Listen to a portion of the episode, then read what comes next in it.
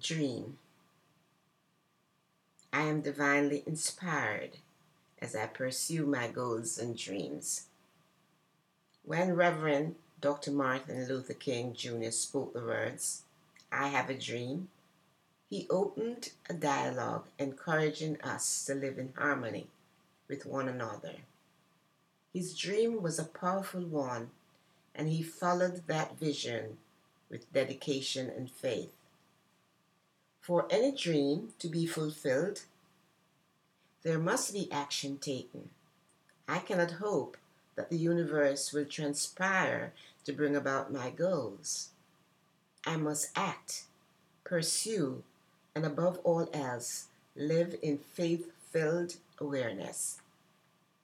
I am dedicated and purposeful toward achieving my goal.